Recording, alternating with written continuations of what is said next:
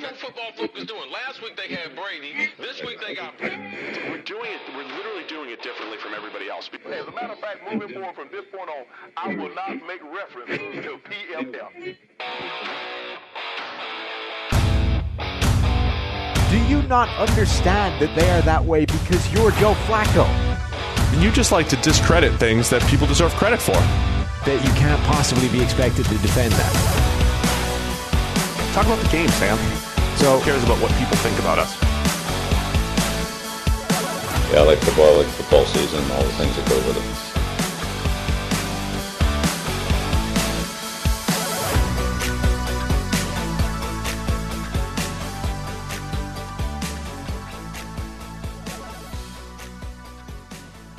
it. Welcome into the P F F N F L podcast. Steve Palazzolo back here with Sam Monson, and hmm, we need some like intro music.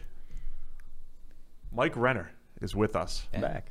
P F F draft expert. We could have uh, we could have put Mike's head up on the, the oh, windows. We could have put a face. Mike's all silhouette with the hair. Glad we didn't. uh, we that. need to get get Renner's face back up here. This is like a throwback if for longtime listeners. two thousand seventeen, we did the uh, the three-way dance here. Yeah, for the P F F N F L podcast. So oh yeah, in the tiny room. Yeah, those were always fun. We'd squeeze in to the podcast the room and fight for our takes. You know, it was tough with the three-way dance. So Mike's the uh, the co-host of Two for One Drafts. Mm-hmm. Check it out. Which is uh, yeah, go check it out. Anywhere it's getting you rave reviews, I hear. Oh yeah, and if if you listen and maybe leave a review, I maybe this, you get a draft guide. Oh yeah, we can't nice. really see each other. You guys give out draft guides on that? Possibly, if you to certain the best reviews we get. How Good. many pages are we up to on the draft guide? I was pushing it was four seventy-seven on the first iteration. Now it's oh, I don't like to say pages because I feel like that's almost intimidating. When it's like, oh, I got to oh, read really? five hundred pages. People don't like to read, so you don't. Well, at least I don't like to. You read. have to learn how to so, market. I think I I'd say the number of players, two hundred players. two hundred okay, players. You get all the data on two hundred players. Times like there's only only two hundred fifty get drafted or so. So pretty much everyone that's going to get drafted by the time it's fully finished, if you get a subscription, three hundred players, team pages. You won't find this anywhere else. And you don't think the people are capable of doing the math in their head that, like, if there's two hundred players and a couple of pages on each one, there's there's a lot of pages. But then thing. it's like, I'm not reading. It doesn't feel like reading. It feels like uh, experiencing. experiencing. It's yeah. like an it's like an it. encyclopedia, though. You're not going to read the whole encyclopedia. You're just yeah. going to reference right. it. Right. You're going to you dip in the, the yeah. bit that you need and, and out. Anyway, the draft guide's great. It's a part of your P F F Edge or Elite subscription. So go check that out over at P F F dot com. We're having Mike on here because he is our, our new draft expert. Took my job a couple years ago. I'll say it's not new anymore, Steve. This happened a while ago. That's not all new. Get yeah. over it. It's all new. mm. It's all new to me. Um, so we want to we want to speak high level about the draft. It'll be like the P F F N F L podcast kicking off draft season with a high level view of the draft, strengths and weaknesses, and the whole deal. So draft talk, discuss. Now let's go. Get... It's a good year of quarterbacks. Quarterbacks are the the story of this draft, in my opinion, and the offseason in general. But yeah. it is like one, two, three on our draft board are all quarterbacks. That's not happened before. And Trevor Lawrence is at the top. Yeah.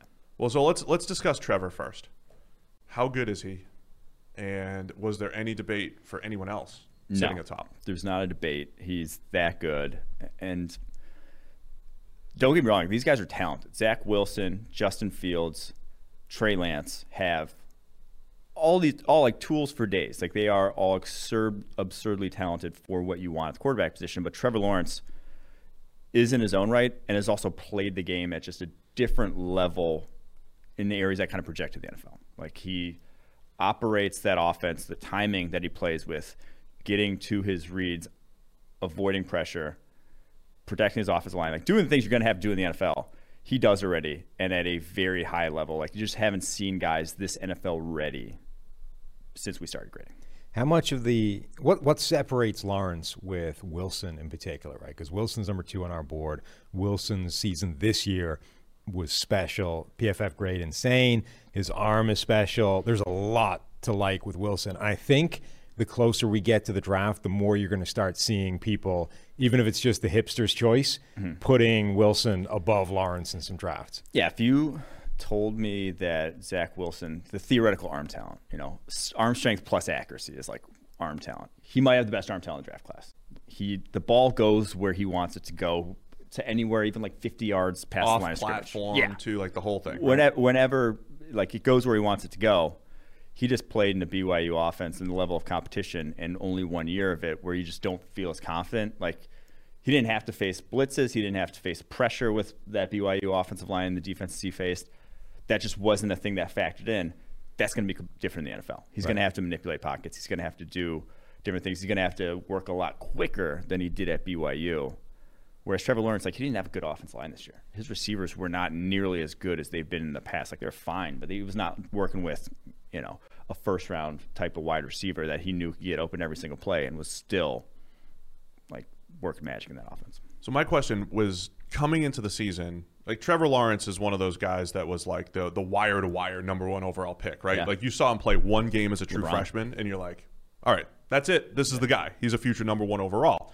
But then, of course, along the way, it's like, all right, you know, you, there's always some indecision or someone else will bring something up. So coming into the season, there was some debate about Justin Fields potentially mm-hmm. being the number one overall guy from Ohio State. So with Fields, first off, how, how did you get to Wilson over Fields? When did you make that call? Because you, you finalize these this yeah. draft board here. You take input. But, I mean, it's, it's, yeah. it's your numbers. It's your rankings here. How did we get to Fe- Wilson over Fields? And what ha- was Fields ever close to Trevor Lawrence in your mind? Fields was going into the season. Like, if he would have played, if he would have had the season that Zach Wilson did, where it's just wire to wire of no faults, he could have been in the conversation with Trevor Lawrence. He obviously did not, you know, shit the bed against Northwestern, uh, did not play well whatsoever in that game. Also against Indiana, showed that was a number of mistakes. Like, there are issues on his tape that are real and that are concerning when projecting the N F L. Still, the talent level is insane. But the Zach Wilson, the biggest, like, difference is just the amount of kind of the um, degree of difficulty. Yes, it was at B Y U, and yes, it was not the best competition. Yes, he had a good offensive line, but you can still judge how difficult the throws he were making was making were, and night and day between, like I said, anyone else in the country. He made more high-level throws that are projectable to the N F L than anyone else at the quarterback position this year into tight windows. His grade into tight windows this year was better than Joe Burrow's was last year. So and Burrow's, yeah, and Burrow's, yeah, as good as it gets bef- that we had seen before that. So Zach Wilson, that was the biggest differentiator to me. Were you surprised when you went through Wilson's tape that that's what you saw? I mean, obviously you're keeping tabs with the N F L, with the college season. It's not like you hadn't seen him, but there's a difference yeah. between like watching and then like really going through the film. And that was when we said, okay, he's he's number two, man. He's behind Lawrence. Were you surprised at how much you liked Wilson when I, you went through? Yeah, I was, because obviously it wasn't even really on radars going into this year. Um, a lot of that's because he had the shoulder injury the year prior, the torn labrum that wasn't quite completely rehabbed from, and that I expected his tape to look more like Mac Jones's, where it's just like, oh, that guy's wide open, that's eighty yards, that's whatever. Right. And it wasn't whatsoever. Like, he was not the guys he's hitting downfield. Like, yeah, it wasn't the best competition at cornerbacks that he's necessarily worried about, but like they were still in hip pockets of his wide receivers. He didn't have the most talented wide receivers, and he's hitting them in stride where the ball needs to be. And so yeah, I was very I was floored when I watched his tape, like in totality. What about Mac Jones, who you mentioned there? Um, do you think, and you know, from a P F F standpoint, if we look back, being were we too low on Josh Allen? Were we too low on Justin Herbert in general? The toolsy guys mm-hmm. seem to be working. Patrick Mahomes, I guess, at an extreme example.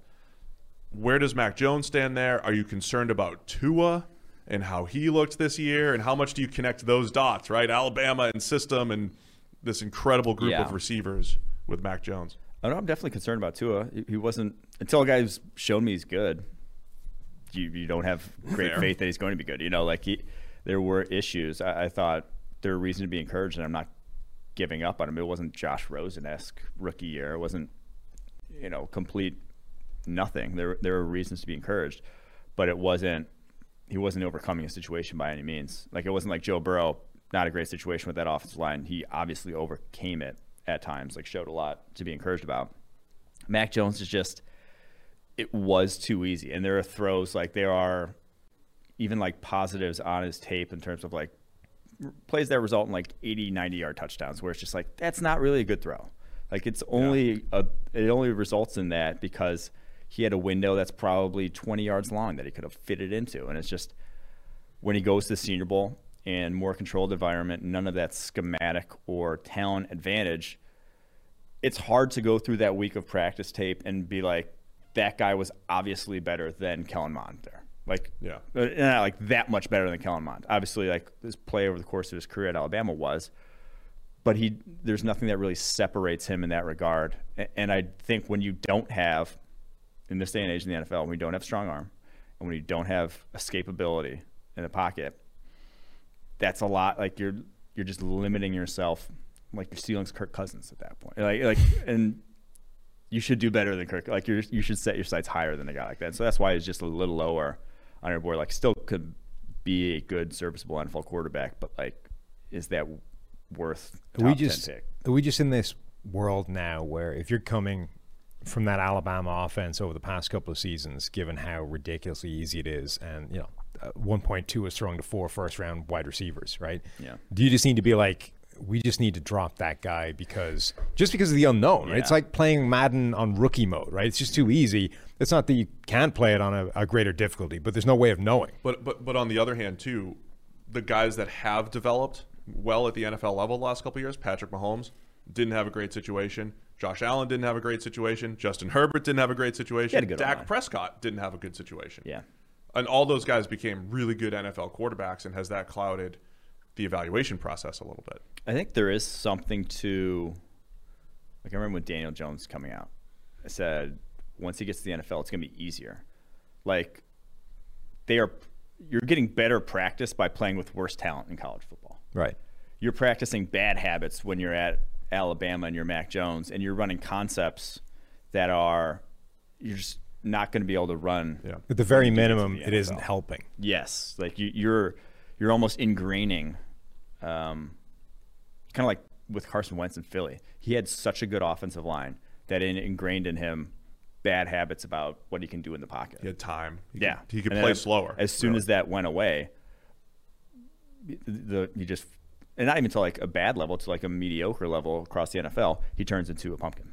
Have you – so the this run of toolsy quarterbacks working out, mm-hmm. do you think – two things. One – do you think that's actually a trend that is something that's changing in the N F L level and we should be thinking about how we evaluate draft quarterbacks differently going forward, or have we just gone on a run of those guys working out?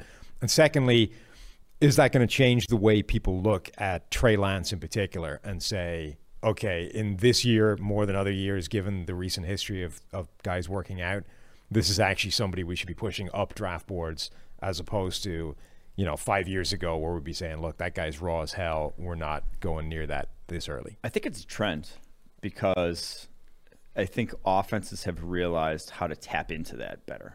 Like the offenses that guys are running now in the N F L use their quarterback's mobility. Like use them as rushing threats. Josh Allen, obviously, in that offense, even obviously when the play Patrick Mahomes got hurt on against the Browns, he was running a speed option like that. They're taking advantage. Team, N F L teams are far more willing to take advantage of that. And then with the way offenses are run being play action heavy and having to attack areas down the football field that maybe they weren't in prior years, arm strength gives you so much leeway on a forty-yard throw when you can put it there on a line than when it has to be arced in terms of the timing and the window you have that, like Patrick Mahomes is not a top three most accurate quarterback in the N F L. He might not even be top five in terms of just like the ball going where it needs to go, like where he wants it to go. But his arm is so strong and he can do it from anywhere and he knows where to how to operate within the timing of that offense that when the window's big enough, you have a lot of leeway, and he gives himself a lot of leeway with how strong that arm is. So I do think, like I said, N F L offenses are catering better to guys with that skill set, and it's opening up a lot more. So Jake Locker got a raw deal. Well, not just, just but go back further, right? Can yeah. you imagine, like, go back and watch what the Falcons were doing with Mike Michael Vick, Vick yeah. and be like, yeah. what were you playing at? You just stuck this guy in a West Coast offense. That was the worst headline I ever read. And then built like a couple yeah. of, you know, rush options off. Like, it's ridiculous. Yeah. You put Michael Vick in this draft, the, the breadth of the N F L's capability of actually doing something with that is just light years ahead of where it was twenty years I, ago. I remember when we graded, this is a while ago, we graded two thousand six, we went back and graded, it's probably like my third or fourth year at P F F, maybe like twenty fifteen. And a Vince Young, they ran two option plays the first drive with Vince Young in the Tennessee game against the Colts. They went for like fifteen yards and like twenty-five yards. Yeah. They didn't run another option the rest of the game. yeah. And it was like a basic because they exhausted zone. like the, the two that yes, they had. Like they had run, it was the basic like zone read. And then that was it after that. Yeah. And like that. And, they, and there was no like there was no connection between those exactly. option plays that they were running and the passing the concepts. It's just, oh, we've got Vince Young. We need to give him an option run somewhere. Like, let's just call one and then go yeah. back to the standard, you know, play that we're exactly. running in the pass game. Like, there's no difference between Vince Young and like Jalen Hurts, right? As as players, I mean, Jalen no. Hurts is getting hyped up as Vince the Young's future better. in Philadelphia, right? Yeah. yeah, I mean, yeah, Vince Young, another guy I think that got hosed by the era that he came into the league. You might like I call it the J T Barrett theory. I'm trying to get this to catch on. God, um, J T Barrett had a game That's at Ohio it. State a couple of years ago, where he was like nine for twenty-three and just terrible, right? But he ran sixteen times for one hundred, one hundred yards, a couple touchdowns. And it was like, you can still add value. In a, in a horrible passing attack, you could still add value.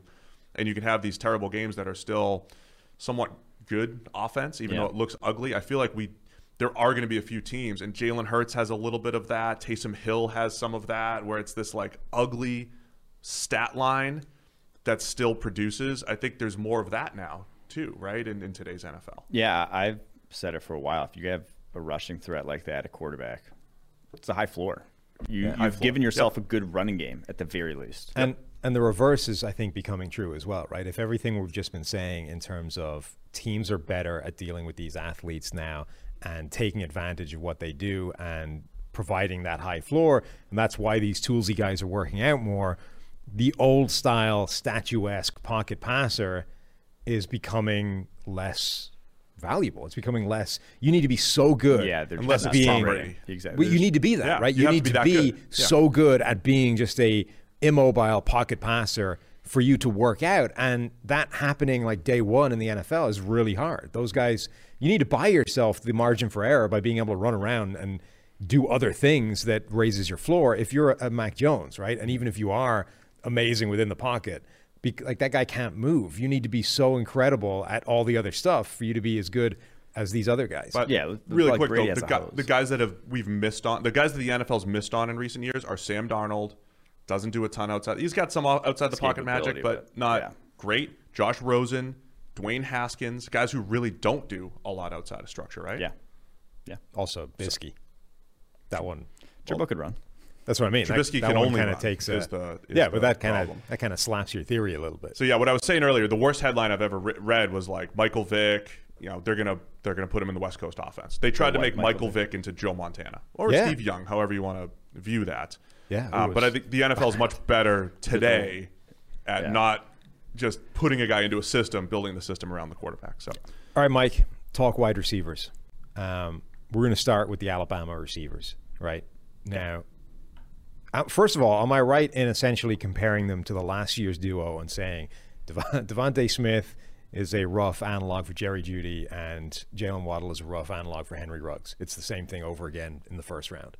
Uh, yeah, that's fine. Okay. Yeah, I, I don't think that's crazy. Now, explain to me why you haven't learned the lesson from last year and you have Jalen Waddle above DeVonta Smith. Oh, I well, so I had Jeudy over okay. Ruggs last all right. year. Okay, Waddle is a very different player than Henry Ruggs. Like Ruggs was, it wasn't productive at, yeah. at Alabama. It just wasn't. Just and there's pure reason. Speed. But how much of that is because speed. when he was there, there were four of those guys, whereas when Waddle was this year, certainly there was just him and Smith left. Um, no, Waddle's just like a different type of athlete. They're both very fast. There's a reason why Jalen Waddle has been their kick returner ever since he was true freshman year, because he's also dynamic. Like he also. Henry Ruggs broke tackles by running running in a straight line, yeah. like how Paris Campbell broke tackles. So it's just like, I'm fast, and you're not, your angle's going to be bad, and you're going to hit my legs, and it's not going to matter.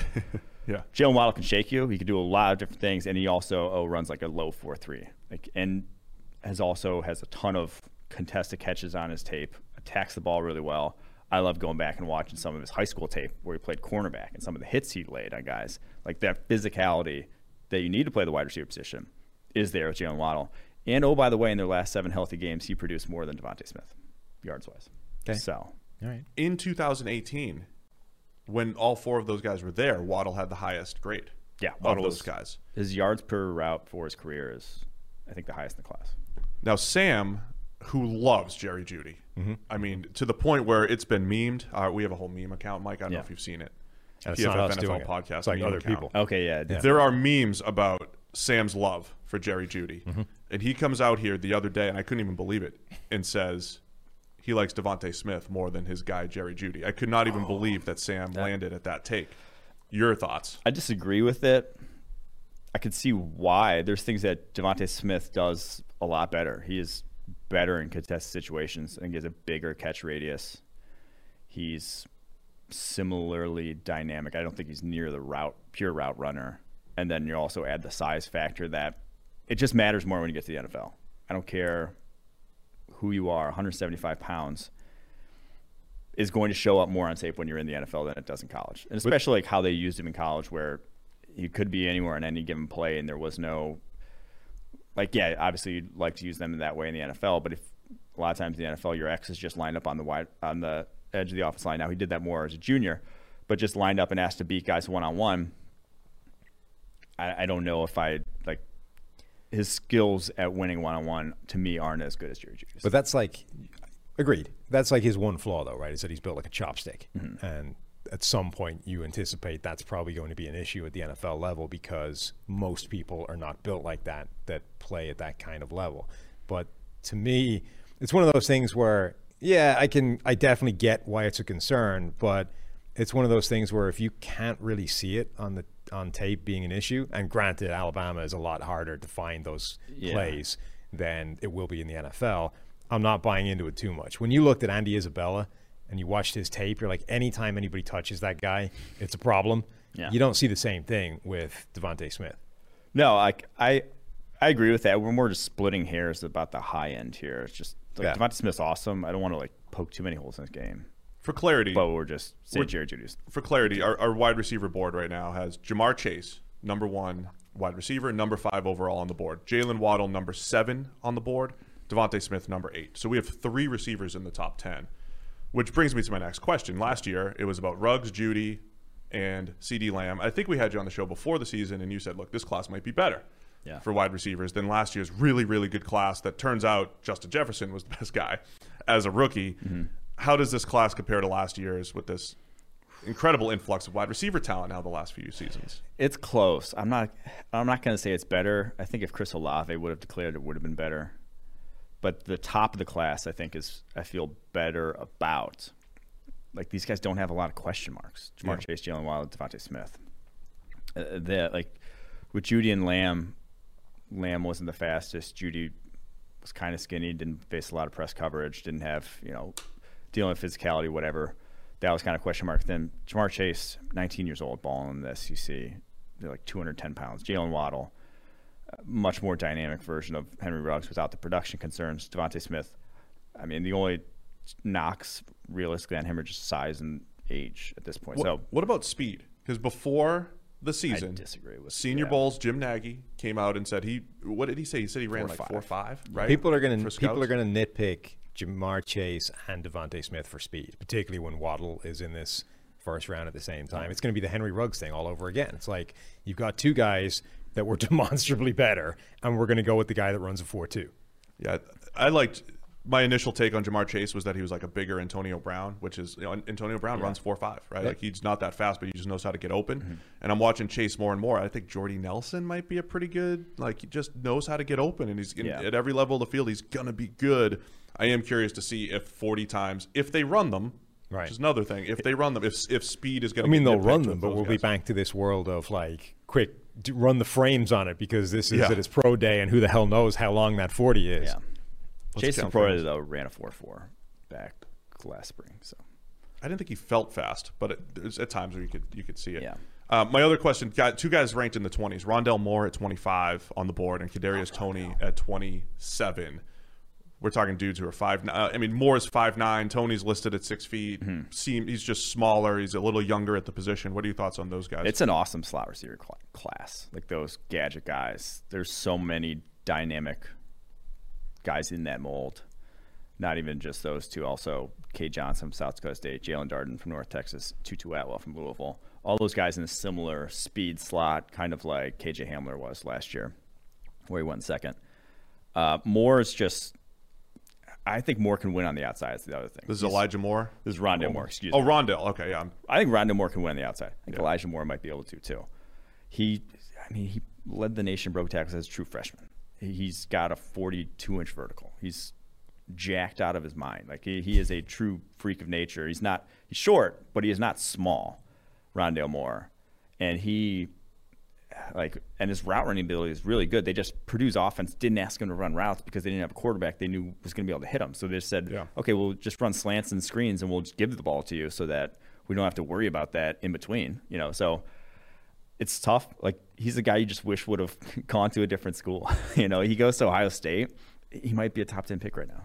How much every year the copycat league stuff comes up, and I think, you know, there was a reason why Henry Ruggs went number one uh, among wide receivers last year, because well, the Raiders were picking that. Well, the Ra and, well, the Raiders said we want our Tyreek Hill, like yes. we want a guy yeah. that challenges the defense. And at the top of the draft, Jalen Waddle's that speed guy potentially, yeah. but is Rondale Moore the guy where people are going to say, ah, he's our Tyreek Hill? We're going to use him as such and then develop him into a deep. Oh threat. Yeah, people are going to see him and see Tyreek Hill for their offense. And honestly, of these guys, I think Jalen Waddle's probably faster. Rondale has the shiftiness of a Tyreek Hill that kind of makes Tyreek Hill Tyreek Hill. You, your comp not for him was Steve Smith, right? I, Steve I, Smith. I, I like that one. You signed off on mine, though, which was, or not mine, the one I stole from the guy that I can't remember the name rugby of every guy. time, Jerry Jeudy, the rugby player. Yeah. And I'm, I'm all for it. Anytime we can have a cross-sport comp, which is not the only one in this draft. You also have another cross-sport comp. Oh, yeah. I had, who was it, the linebacker from Virginia, Charles Snowden, who's on the two four draft pod. There you go. Uh, Kawhi Leonard, because he's six foot six. Kawhi has thirty-five inch arms. Not he does look. He's and massive. Also not a football. Yeah, player. he's. he's, he's just, I mean, long. Yeah. He's yeah. really long. He yeah. looks ridiculous. Yeah. And I, you know, you didn't use my comp for uh, Chaz Surratt, which was Bobby Boucher from The Waterboy. Mm. That's how that's he how plays. He, that's how he plays linebacker, and I think that should be in the draft guide. And I don't see it in there. And maybe in the next update we'll or, get the Bobby Boucher. Who's the cop linebacker from The Replacements? Yes, yes, yes. What is that guy? It's see, we Bateman? need to start. Bateman. Yeah, Bateman. It was Bateman, yeah. Listen, you've done a really good job with player comps because they're they're difficult. It's it, there's there's a lot, not a lot of one for ones, and Give I think we ball. need to expand the palette to Hollywood and to other sports, and I think that's how you keep it fresh. Anytime you can have a I draft I get the Sunshine comp. comp. All right, I used to get the Sunshine yeah. comp a lot. When you can get a draft comp yeah. to a fictional character, I think you're doing it well. We should talk about how you did cut your hair. And oh, yeah, last time I was on the pod, I had long hair. Yeah, I mean, you did. You had a Trevor Lawrence flow going. I mean, how old are you now? thirty. Yeah, this just feels like, hey, ladies, I'm ready to settle down now. Like, there's some seriousness to your game right now. It's, uh, it actually was just, it was summertime. And it was oh, really hot. That's why I cut my hair when I was younger and as well. Pure yeah. laziness. I was just like, it Reach will the be point. easier if yeah. I don't have Re the summer with the long hairs. It's not good. I don't Sucks. know what that does under your beehive thing. Like, it's not great in the summer. Gets a little frizzy, and you don't look like you get much sun though. I'll just say. Wow. Last time guest Mike Renner. uh, uh, one other playmaker I want to discuss. Speaking of player comps that are really difficult, Kyle Pitts from Florida, six six, two forty, a tight end. Are, do we even call him a tight end? I remember early in the season, Bruce Arians was talking about Rob Gronkowski. He's like, he's a tight end. He blocks. Like, if Kyle Pitts goes to that type of team, he's in trouble. You have to treat this guy uniquely. I think he can be respected as an inline blocker. He's not complete, utter liability. He has improved a lot this year. And he's still only uh, twenty years old, I believe. Like, he'll be twenty years old when he starts next fall. So he's a young guy. So there's... Like, George Kittle coming out was twenty-three, I want to say. Yeah. You know, so, like, when a guy comes out and is an inline blocker, that's twenty-three versus twenty. We talk about that with offensive linemen all the time, how big a development. He could get there. Like, he could get there as an inline blocker. So I'm not writing him off in that regard. As a receiver, though, other guys can't get to where he is as a receiver because physically it's just different. Now, he's not. He might not run a four four. He might only run, like, a four six. Travis Kelce ran a four six one. He's you, if you're sub like four six five, if you're running in the receiver range, that's where you need to be at the tight end position. He has the all the other sort of movement skills, the ability to run routes like a wide receiver that you want to see. If you just considered him a wide receiver, he's ninth on our draft board right now. He really wouldn't drop yeah. much further from that position. That's how good he is. It feels like the N F L. That's probably an issue in terms of like there aren't many of those guys, but the N F L doesn't feel great still at those tweener wide receiver tight end guys that could legitimate. They're positionless, right? They're yeah. not really a tight end. They're not really a wide receiver. They're somewhere in the middle. And if you dial that in right, it's completely uncoverable, but they don't seem to quite have it figured out yet.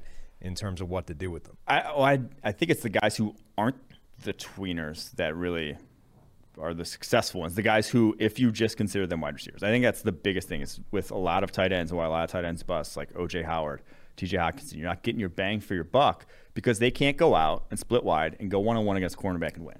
Yeah.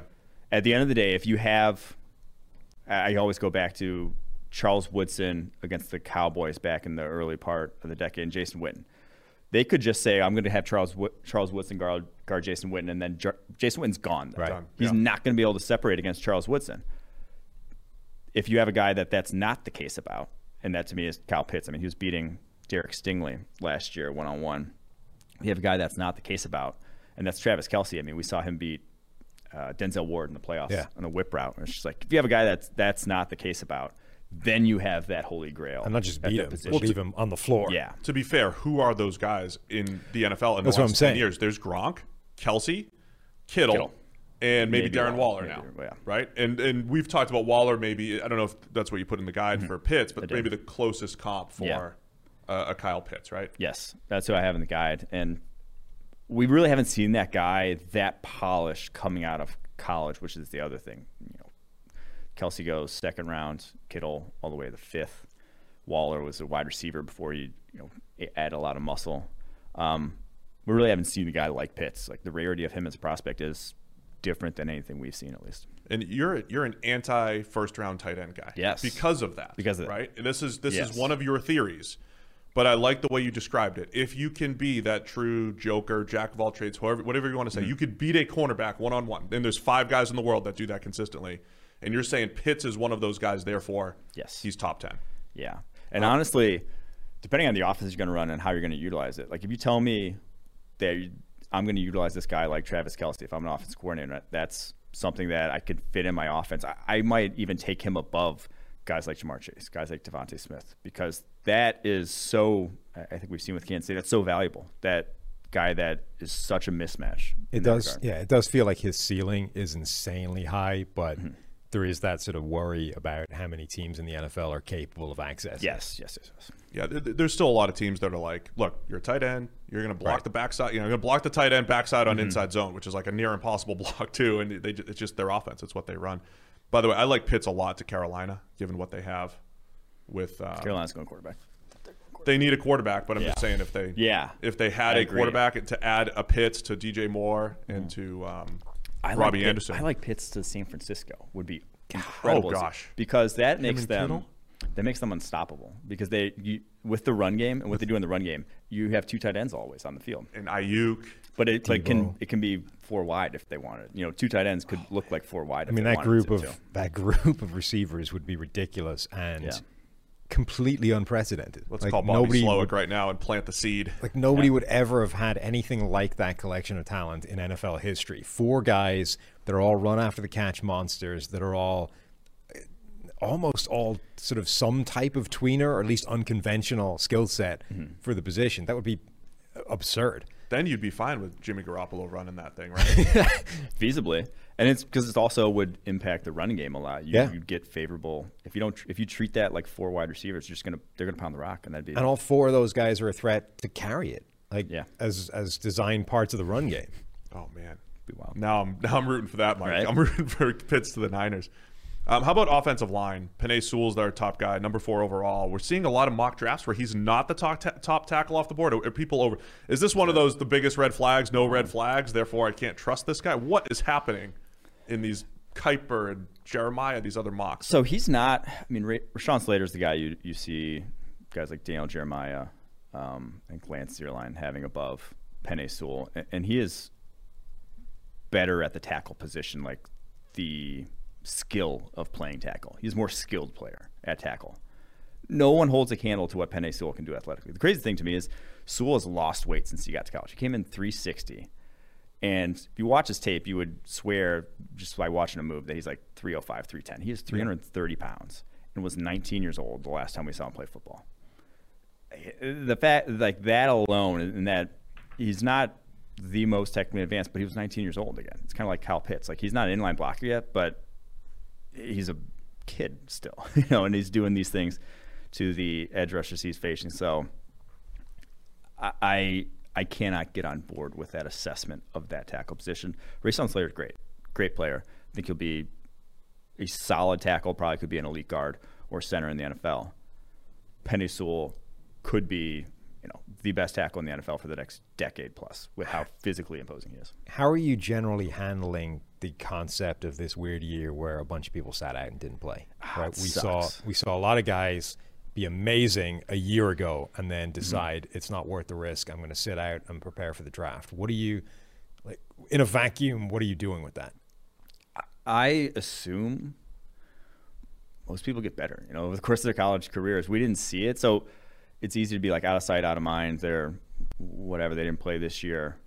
But a lot of guys develop at least something, maybe not in a grading perspective, but they will physically, and they've obviously had nothing else to do but work out, lift mm. weights. So you can expect some physical development f for those guys. So just trying my best to not, in my head, underrate right. what we saw. So at a minimum, you're not like dinging them exactly. for sitting a year out. I'm not dinging and, and any probably, of these guys for sitting a year. Probably projecting like some slight marginal development yeah. to these guys who are yeah. already amazing. Like the biggest one to me is Walker Little from Stanford, because it's been two years.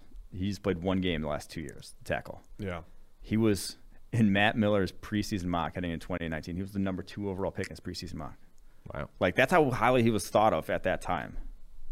He's played seventy-two snaps. He's played seventy-two snaps since two thousand eighteen. So it's yeah. like, how can your opinion be that high on a guy when we see, like, offensive tackles don't go backwards also. You know, like, they, you don't get worse. There's not a lot of offensive tackles that peak yeah. grading-wise as a true sophomore.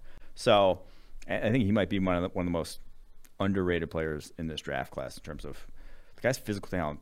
It's legit. Maybe the second best, you know, like sort of like physical skill set after Penei Sewell in this draft class. We just like never saw him develop though. There are nine tackles in our top forty. Walker Little's one of them. So apparently you, you really like the tackle class. Good I think tackle it's good. Class. Deeper uh, than last year. Not the high end, but deeper. Uh, philosophical question here that we've touched on a lot here on the podcast. The Bengals sitting at five, and yeah. you know. I, We all live in Cincinnati, and I think every Bengals fan's like, man, we really just – they're they're trying to figure out ways for Penei Sewell to fall. Is that their best bet, or are they better going – I've had this theory that they should go wide receiver and maybe attack the offensive line either in free agency a little bit and a little bit more in the second round and other parts of the draft. Do you have a, a strategy there that you would prefer maybe for the Bengals? I would prefer Penei Sewell. Yeah. I, I don't think he makes it there. I think N F L teams will agree that he's too rare for his position. So if I'm drafting, and I don't think quarterbacks go one, two, three, four. And so one guy will be a skill position there, not a non-quarterback. And if you're drafting any non-quarterback in this draft class, I don't see how you're passing on Penei Sewell with how many teams need tackles, whatnot. So I think Penei Sewell will be off the board. The interesting thing, though, that Mike Quinn, actually producer uh, of the P F F two forty-one Drafts podcast, said and brought up is the Ja'Marr Chase, Joe Burrow, to keep Joe Burrow happy sort of thing. We see guys hmm. like Russell Wilson, Deshaun Watson, seemingly unhappy with their situations. Do you go Ja'Marr Chase just because he has that connection? Because, you know, Cincinnati's not, uh, they know about quarterbacks wanting to get the hell out of Cincinnati. That's not an uncommon thing here. They got to do whatever they can to make him happy. I think that's a real thing. And I also think that Ja'Marr Chase is good enough that I'd be willing to just sit if I'd be like, okay, I'll take Ja'Marr Chase. I mean, also that like, if you're going to, you know, when, when you're projecting a receiver to the N F L, it can't hurt to pair him back up with his college quarterback, with, yeah. right? Like it, at the very minimum, you're probably going to be getting the maximum out of him that you could possibly get by pairing him with that guy. And, and a lot of their production was chemistry-based. He wasn't yeah. always open the times he was getting big plays on the field. Um, generally, sort of conceptually speaking, right, there's been a theory recently that, look, wide every year is a great wide receiver draft year at this point. The, the, whether it's the not, effect Not of, next year. Next year's going to suck. Whether it's the effect of, of spread offense, whatever it is, there's a ton of them almost every single year. Have we reached the point now where you should start to game that in the draft and say, in the second round, I'm going to get a good wide receiver anyway. I don't need to take a receiver in the first. I don't, certainly not in the top ten picks. I can start targeting guys like Penei Sewell and, you know, other positions because I can come back in the second round and get Michael yeah. Thomas. Scarcity or get, question. Right? Yeah, yeah, whoever yeah. it is. Okay. Uh, I th that's a thing. It, it certainly is at the receiver position.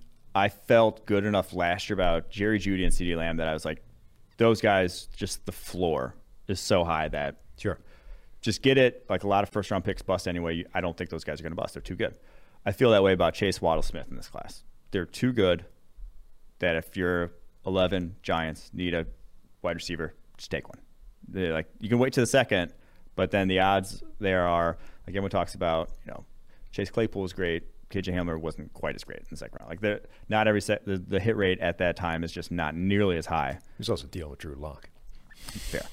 Um, but I think the safetiness of those top three. After that, though, yeah, if I'm at, those guys are off the board. I'm at fifteen on the Patriots. I'm waiting. I'm sixteen on the Cardinals.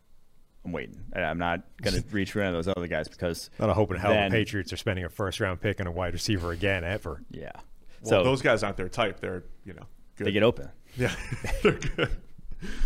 Let, let's talk defense a little bit. The last few years, um, since P F F started, there's seemingly always been a defensive end or defensive tackle that has just dominated. That is just, you know, either two Boses, Myles Garrett, Chase Young, especially at edge this year. There's not that guy. There's not mm-hmm. that generational guy that shows up every single year, right, at edge. How does the defensive line class look? And just our top two guys, Kwity Paye from Michigan and Christian Barmore from Alabama, are eleventh and fourteenth on the draft board, where usually we have a guy in like the top five, right? Yeah, it's. The edge class is going to be really interesting. Defense tack class, it is Barmore, and then there might not be anything else. Like, you can get a run defender in Tyler Shelvin. You, like there's not there. If you told me there's not another guy in this defense tack class that can actually rush the passer in like three years from now, wouldn't be surprised. There's just not a ton of talent in this defense tack class. So if you need one, like desperately, Barmore's your option. Uh, edge is much different. Edge, there's maybe the most athletic edge class since we started grading in P F F. Like these guys, Kwity Paye was the number one on Bruce Feldman's Freaks list. Carlos Basham, thirty-eighth player on our board, was number two. And Jalen Phillips, Gregory Rousseau, Jason Owe has been in the top ten on Bruce Feldman's Freaks list for back-to-back years now. He runs a four three at two hundred fifty-five pounds, reportedly. Wow. Like there are legitimate freaks in this class. Azeez Ojulari, too, is probably the best speed rusher in this class. Ronnie Perkins, probably going to run the four fives from Oklahoma. It is a freaky edge class. None of the guys were that productive, though. You know, like no one, like we mentioned, Young, Bosa, Garrett, pass rushing grades in the nineties for multiple years. No one was in the nineties in this. I, I don't believe no one had a pass rushing grade over ninety of any of those top guys. So that's like you're banking on de development is going to be massive with this edge class. But there is a lot of athletes that have that skill set. So I think if I need one, I'm taking one of them in the first round. So like that, there, I, it might not happen right away, but I think in a few years down the road, N F L teams love that though. Like yeah. edge more than any other position. Yeah. They're like, just give me the freaky athlete. I know how to coach them to yeah. be a great player. Oh, yeah. I mean, they were trying to talk themselves out of the Boses. Oh, yeah. you know, they've, they've maxed out. Maxed out at all pro yes, level. They've, they've maxed out as top five edge rushers. There's no right? more room for me to do anything with this guy. He's already an all pro. I can't do anything with that. Yeah. This will be fascinating because, you know, longtime listeners of the podcast or Two for One will know when we talk about our grades, we feel much better about projecting defensive line grades, right? They, they yeah. are some of our most consistent grades from college to the N F L. So this being a class of freak athletes who don't have the best production and guys like Rousseau, who we expected to take a step forward, but then opted out, right? Okay. And he's only, when, I, when I've been, when I've been writing notes on these guys, there's a lot of notes that said only has seven hundred career snaps, only has yeah. eight hundred career snaps, right? There's, you usually have fifteen hundred snaps of these defensive linemen, right? Two full seasons at least. So this feels like one of those where there's going to be some home runs, there'll be some swings and misses, and it'll be, depend on that athleticism and how these guys develop. Yeah. Yeah. It, it's, and that's why I think you'll see rankings all over the map, and trying to project where these guys go in this edge class is going to be a nightmare because it's going to be about body type, is it, like and what you want in your defense pretty much in terms of making the decision between, like we have Kwity Paye at eleven, Owe nineteen on the draft board, and then five more guys in the top forty. It's like, and they're all, like I said, all freak athletes. And that I think you could see the lowest guy on our list be the high, Carlos Basham at thirty-eight, be the highest guy on some people's boards just because of what they want. Because he's a different skill set. Number six on your big board, you have a linebacker. And I think you said something along the lines of he's the best linebacker prospect we've seen come out since yeah. we've been doing P F F college grading. And so Micah Parsons, Penn State. The interesting thing about Parsons, if we called him an edge rusher, he's six foot three, six foot four, two hundred forty-five pounds. He might be edge one in this draft class too. It's like the wow. biggest selling point with Parsons. He is really a monster. Runs in the four fours at two forty-five. Uh, second highest run defense grade we've ever given behind Reuben Foster as a true sophomore back in twenty nineteen before opting out. Long, athletic, like plus plus athlete, not a ton of experience in coverage. Like they spot drop zone in Penn State's defense. Not great when projecting in the N F L. Like you don't spot, not a lot of teams spot drop zone in the N F L. So he's gonna, it's gonna be very different. But if he goes to a scheme where he's just, you know, run defense, rush the passer, blitzer guy, he's awesome. So like him taking on blocks is as good as it, we've seen college linebacker. Minus the plus plus athlete part, I feel I'm hearing you describe a Dante Hightower, it, because you don't. You, it, people used to make this mistake all the yeah. time. Teams run a three four and they have two outside linebackers rush, which is again uh-huh. a completely that's an edge rusher. That's completely different from a linebacker. You don't have linebackers who rush off the edge. They're rare. Yeah. Dante Hightower is one of the few guys Who that can, can do, do that. I mean, there's Ahmad Brooks did it back in the day. Is that the type of player we're I looking think at? So. And he's like even he's he said he will play like edge. Like he considers himself also an edge rusher. Oh, Micah Parsons. He's he's just very good. What like do you think? Um, so linebacker this so obviously this year in the N F L, record points, yards, everything was off the charts in terms of offense. I don't know how much of that was nixing holding and how much it was just insane explosion, but linebacker seemed to be the position that was lit on fire the most, right? Yeah. They, those guys just got relentlessly attacked, and consequently there were like three good linebackers in the N F L, right? Because they're the only three that could hold up mm-hmm. in those kind of scenarios. Does that ding the value of a guy like Micah Parsons?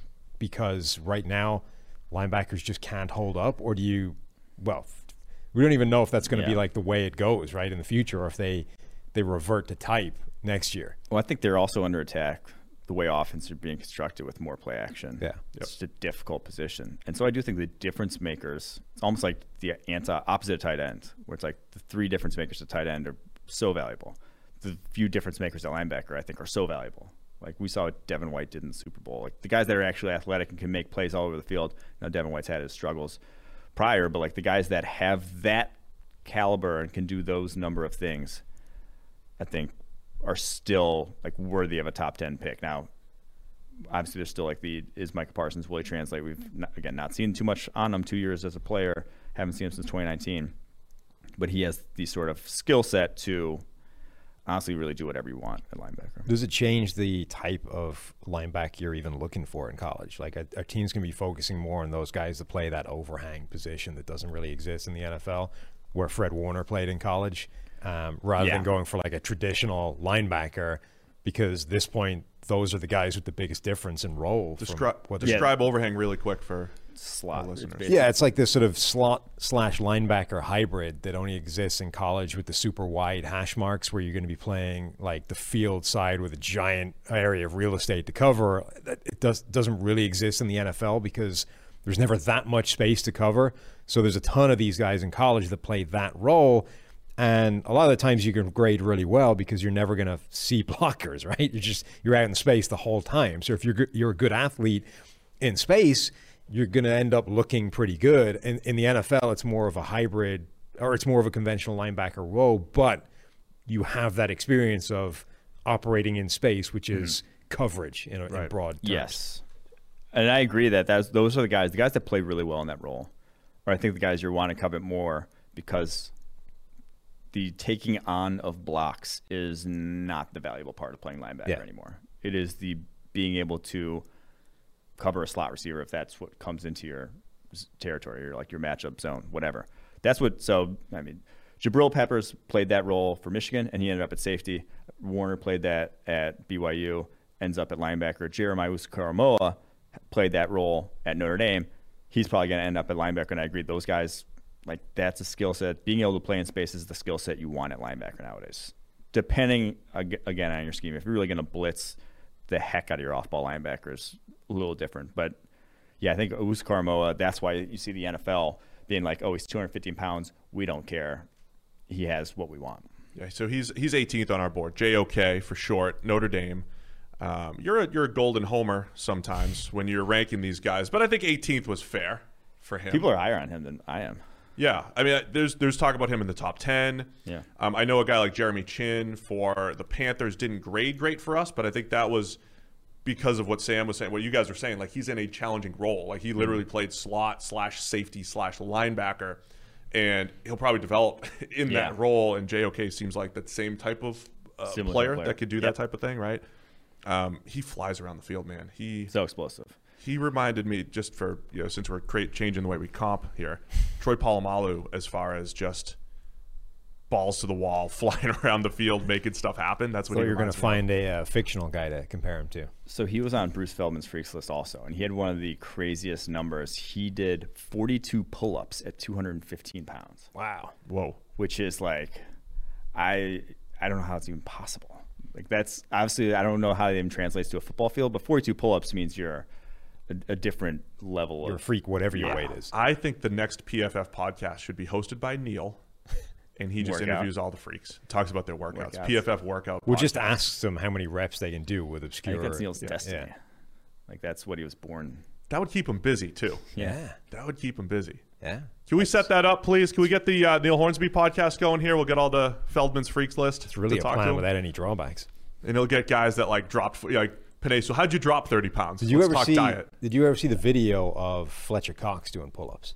No. Like at three hundred ten or whatever it is. Yeah. Fletcher Cox is repping pull-ups without problems. I don't know how many he got to, but I'm pretty sure it was like over double digits, wow. pulling three hundred ten pounds. Good Lord. That's yeah. and, and plus, that dude's long as hell. Like it's not like he's dealing mm. with stumpy little arms where he's not traveling far. Yeah. That was pretty crazy. Taller hurts yeah, pull-ups. For sure. My old uh, workout partner, Goster Charles.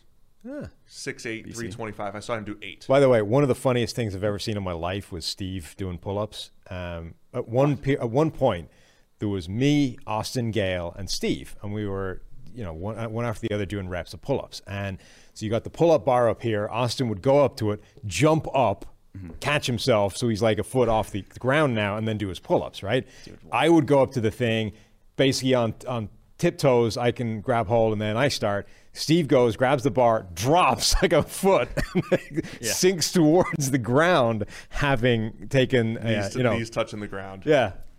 I couldn't do a pull-up until senior year of high school. I did not lift weights. I was weak. Pull-ups aren't easy. They're not well, easy. Not when you're your size and length, no, they're not. No. I got up to seven or eight at one point in my life.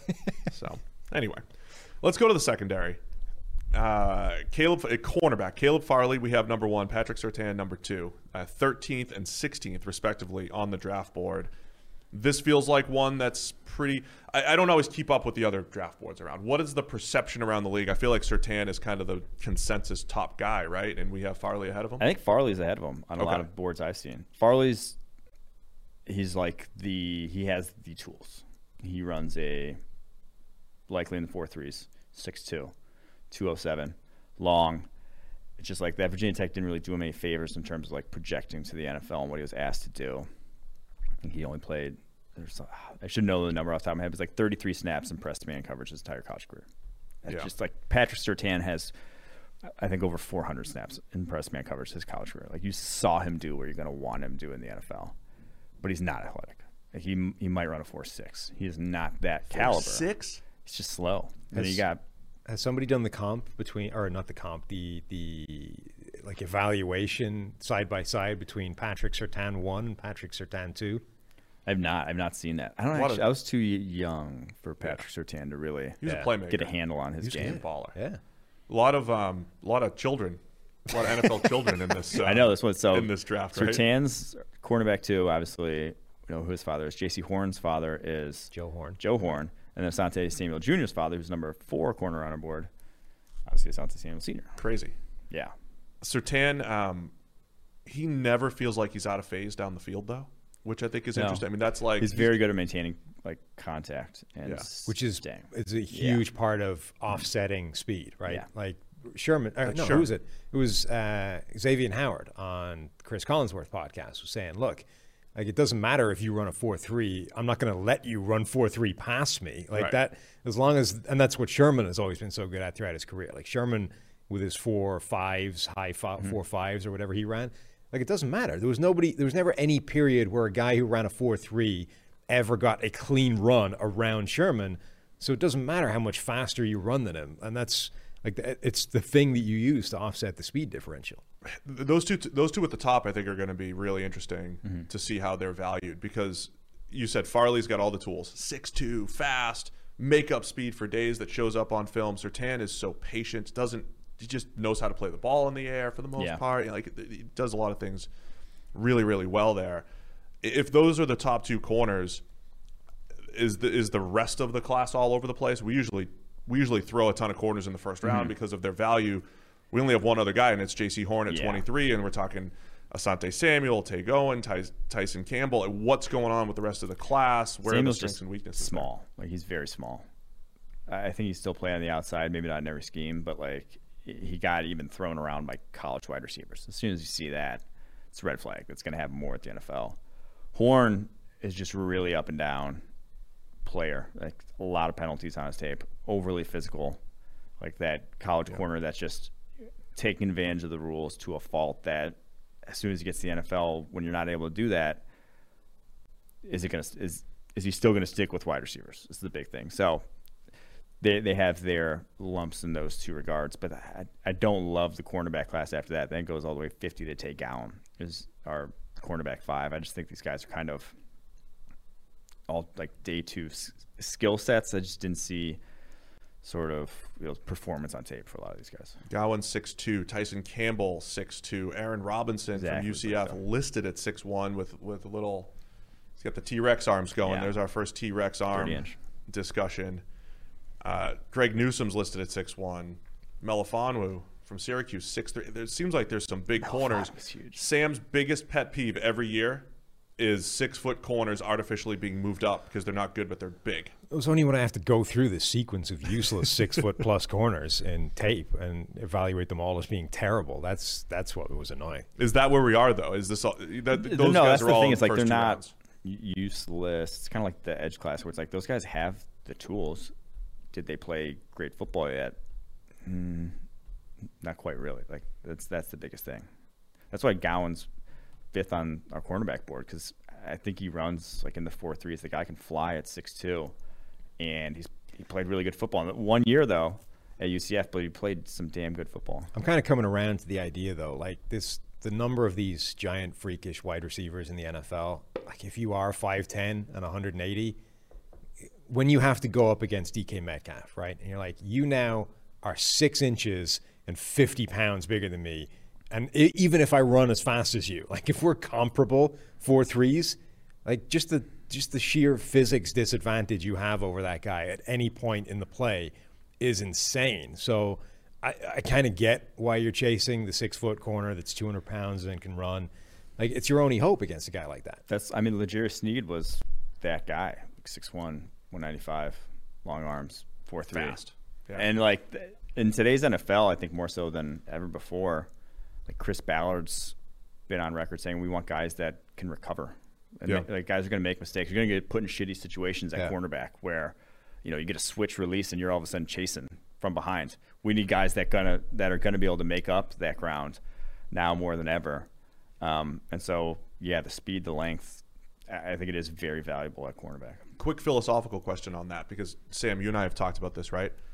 Is it Is it unfair sometimes to corner to if you look at N F L positions, right? Mm-hmm. You have reactive and proactive types of positions, right? Yeah. So receiver is a proactive position, right? You're dictating the action. Mm-hmm. Corner, you're reacting, right? Is it are we harsh in evaluating reactive positions, tackles, offensive linemen in general? They have to pass protect. Mm-hmm. Corners, they have to respond to receivers. Are we harsh on them because you try to say, well, they get beat this way, they get beat, they get beat that way? And are we too kind to receivers because you're like, hey, I know this guy is limited, but I can put his skill set as wide receiver three and get value out of him? Ooh. How do you balance the, what a guy can do and can't do when it comes to that different position types? I think on the spot, there's also something, though, in terms of how good you feel about a guy when he dictates terms and does it well. Yeah. You know, because he's dictating terms against twelve different skill sets over the course of a season in terms of like the tackles he's facing or the cornerbacks he's facing.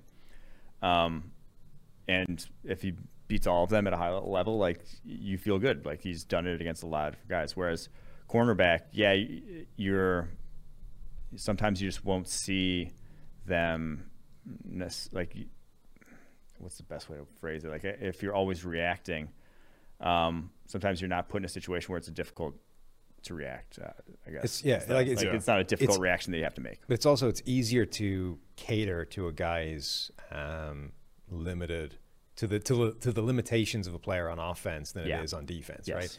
Like if you have a wide receiver that can't do four different things, you don't have to put him in a situation where he doesn't do those four different things. He can still have a really useful role within your offense, and it doesn't hurt anything. If you have a cornerback that can't do four different things, and suddenly you face a team where those four things are all they do, yeah. now you're screwed. So now that guy can't play. And that's what I mean. It, it's not even a philosophical thing. It's just like the nature of football, yeah. right? Yeah. So we can look yeah. at a third-round wide receiver and say, I know how I'm going to use this guy. That's valuable. If you have a third-round corner, he's in the third round because he probably has enough warts that you're like, man, I need to hide him and only let him do one or two things that he does well. It's just... Yeah, it's like the defensive lineman, oh, he can't, he's not, he doesn't do well in stunts. Well, then we don't stunt that right. draft. Offense tackle, oh, he doesn't do well in stunts. Sh shit out of luck. yeah, you're right. in trouble. A stunt, dude. yeah. yeah. You don't dictate. It's just it's a, it's just an interesting discussion to me. And you you know, we always say creep back to an average on the offensive line. That's why it's like you just get guys who aren't terrible yeah. at everything, right? And maybe corner is a little bit like you just don't want. Kevin King with the Packers, Mike. Like he got attacked Why? left and right. Well, Sorry, but I mean, he got attacked, yeah. right? And yeah. if you have a weakness in the secondary or a weakness on the offensive line, like the Chiefs did or like the Packers did down the stretch here, you can get attacked. Uh, let's wrap it up with some safety talk. Two T C U guys at the oh, top. You love these guys. And I'll tell you the guy I love who's only forty-eighth on your board. We're going to get him into the top thirty-two by the end of the show.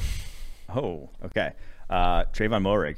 I, I think he's pretty much universally agreed upon as top safety. It's not...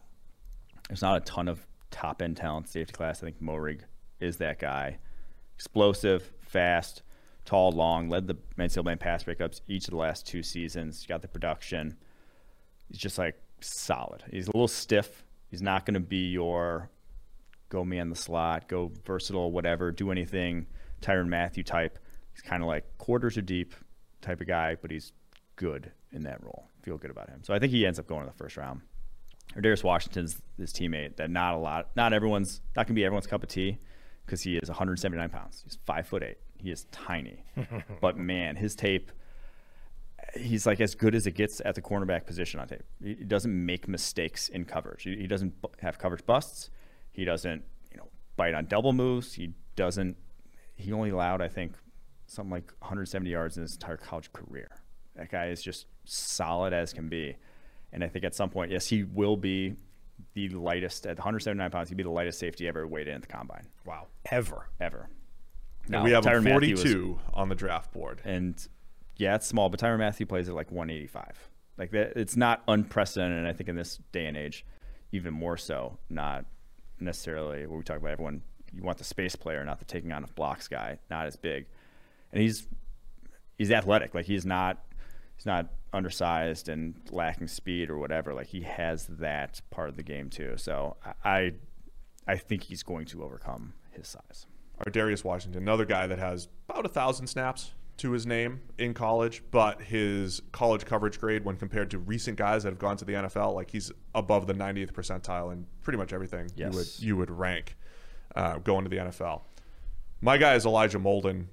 From Washington, forty-eighth awesome. On the board right now. He's five ten, one ninety. He he does remind me a little bit of a Tyrann Mathieu type because he's played the slot. Uh, he played a little safety. He's probably not as clean there, but I, I mm. think he's the best but slot. You've said you said he's the best slot. He's the best slot cornerback in this draft, I'd say. So I think he lands somewhere between like a Mike Hilton, really good solid slot, and mm. a Tyrann Mathieu. Which, if that is the case, if I'm right there, he's like a top. He's one of the top thirty-two most valuable players in this draft. So true. I like yeah, Molden. I think we might be underrating him from a value perspective in terms of boom. I mean, you just Move described uh, Micah Hyde, right? That's basically the player Ooh, you've just yeah. summed up. And Micah Hyde would be a top thirty-two player right. in this if you draft. You knew you were getting Micah Hyde in the yeah. draft in any given draft, you'd probably be in the first round. So move him up, Mike.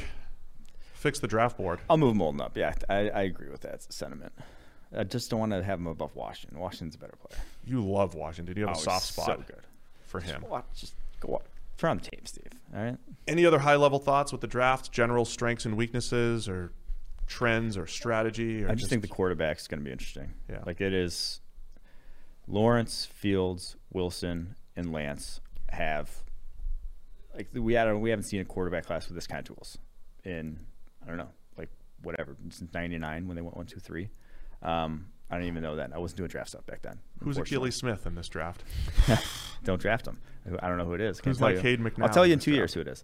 But um, you know, I, I I just think where they come off the board, and like we haven't seen the moving up of guys since that twenty eighteen year. Everyone moving up and wanting to get their guy. I think we do see it this year. I think who, teams are going to go attack. Well, uh, so the, the top end of those quarterbacks is great. Who is your favorite like mid-round flyer? I like Davis Mills from Stanford. Okay. It's a five-star. Not – I don't love any of the mid-round guys. Like, I don't think there's a guy – Yeah, I mean, they're mid-round for a reason. Yeah, like. Tresh likes Jamie Newman. I, I don't quite see it with him. But Davis Mills, only ten starts, gets the ball out of his hands, doesn't take sacks, fairly accurate with football, not a cannon for an arm, but he looks the part. He's like six five, two thirty. Uh, I, I think he can right. – he can yeah. he can play in the N F L. Right. And if you're in the mid-round quarterback, that's – That's basically as, yeah, as good as you're going to get. Yeah. There was a point in Kellen Mond's career I thought he was going to get that first-round hype just because of the size and the tools, little athleticism, never yeah. really developed. But, again, this – He is recent developments of toolsy quarterbacks. Mm-hmm. Does Kellen Mond get late hype here? Number one twenty-eight on our board right now, by the way. I think he might. I think he ends up going in the third. Making some That's plays hype. in the Senior Bowl, the look, game itself. He looked better in the Senior Bowl than I've very much anticipated. So it's, but like, man, he, talk about not to, he was the same guy as a sophomore, as he was as junior, as he was as senior. Like, there yeah. was just nothing different to his game. And so. To be fair. That's yeah. how Justin Herbert was. But Justin Herbert also was right, still Josh Rosen was better. Josh Rosen was exactly the same yeah. as well. Yes. Yeah. Got anything Which else, is, Sam? Well, that's like the draft in a nutshell, right? It's that you can essentially paint the exact argument for two completely diametrically yeah. opposed it's all situations and why the whole thing remains a crapshoot. I'm in the middle. I'm working with the R and D team. We're doing a little research on that. And hopefully we'll fix it. Well, we're going to see what the results come. We're, we're looking at one-year wonders. And we're going to look at guys that peaked their second to last year, right? And those guys, every year we evaluate, we're like, man, what do I do with, like, Jameis Winston was way better as a redshirt freshman yeah. than he was as a redshirt sophomore. And they're like, what do you do with that type of analysis? To, uh, is there any signal there, or is it just, I don't know, noisy? And trying to look into some of that Those stuff. Are the guys I hate, the guys that peak yeah. their second last season and then go backwards. And you're yeah. like, I have no idea what to do with them. I agree. That was good, Mike. Tell everybody about two for one drafts and, and what you guys are up to. Oh yeah, follow two for one drafts, three podcasts a week. Me and Austin Gale. We you guys are flying up the rankings. I, I pulled We're, up the iTunes list the other day. Yeah. You guys are like top something, like high hey, within the go. top hundred, I think. Top hundred podcast there. That's all you need to know. It's a top hundred podcast in sports about, about football uh, and rookies mainly. Football and rookies. I mean, it's draft, draft time now. It's draft draft, draft time now. We'll hit on free agency a little bit, but more like team needs, that sort of thing. Um, and then get a draft guide. It's the best draft guide that's I think ever existed. I'll it is really good. I mean, I, I, you know more than anybody, Mike. I, I don't want to compliment you if at all possible, but this is it's great stuff. I used to get draft guides for my birthday every year growing up. I was born April twenty-seventh, so that was right around draft time.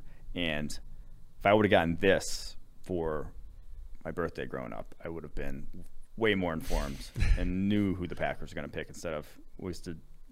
Guess who the Packers are going to pick, like write down five guys. I think I got, in like fifteen years, I got two guys.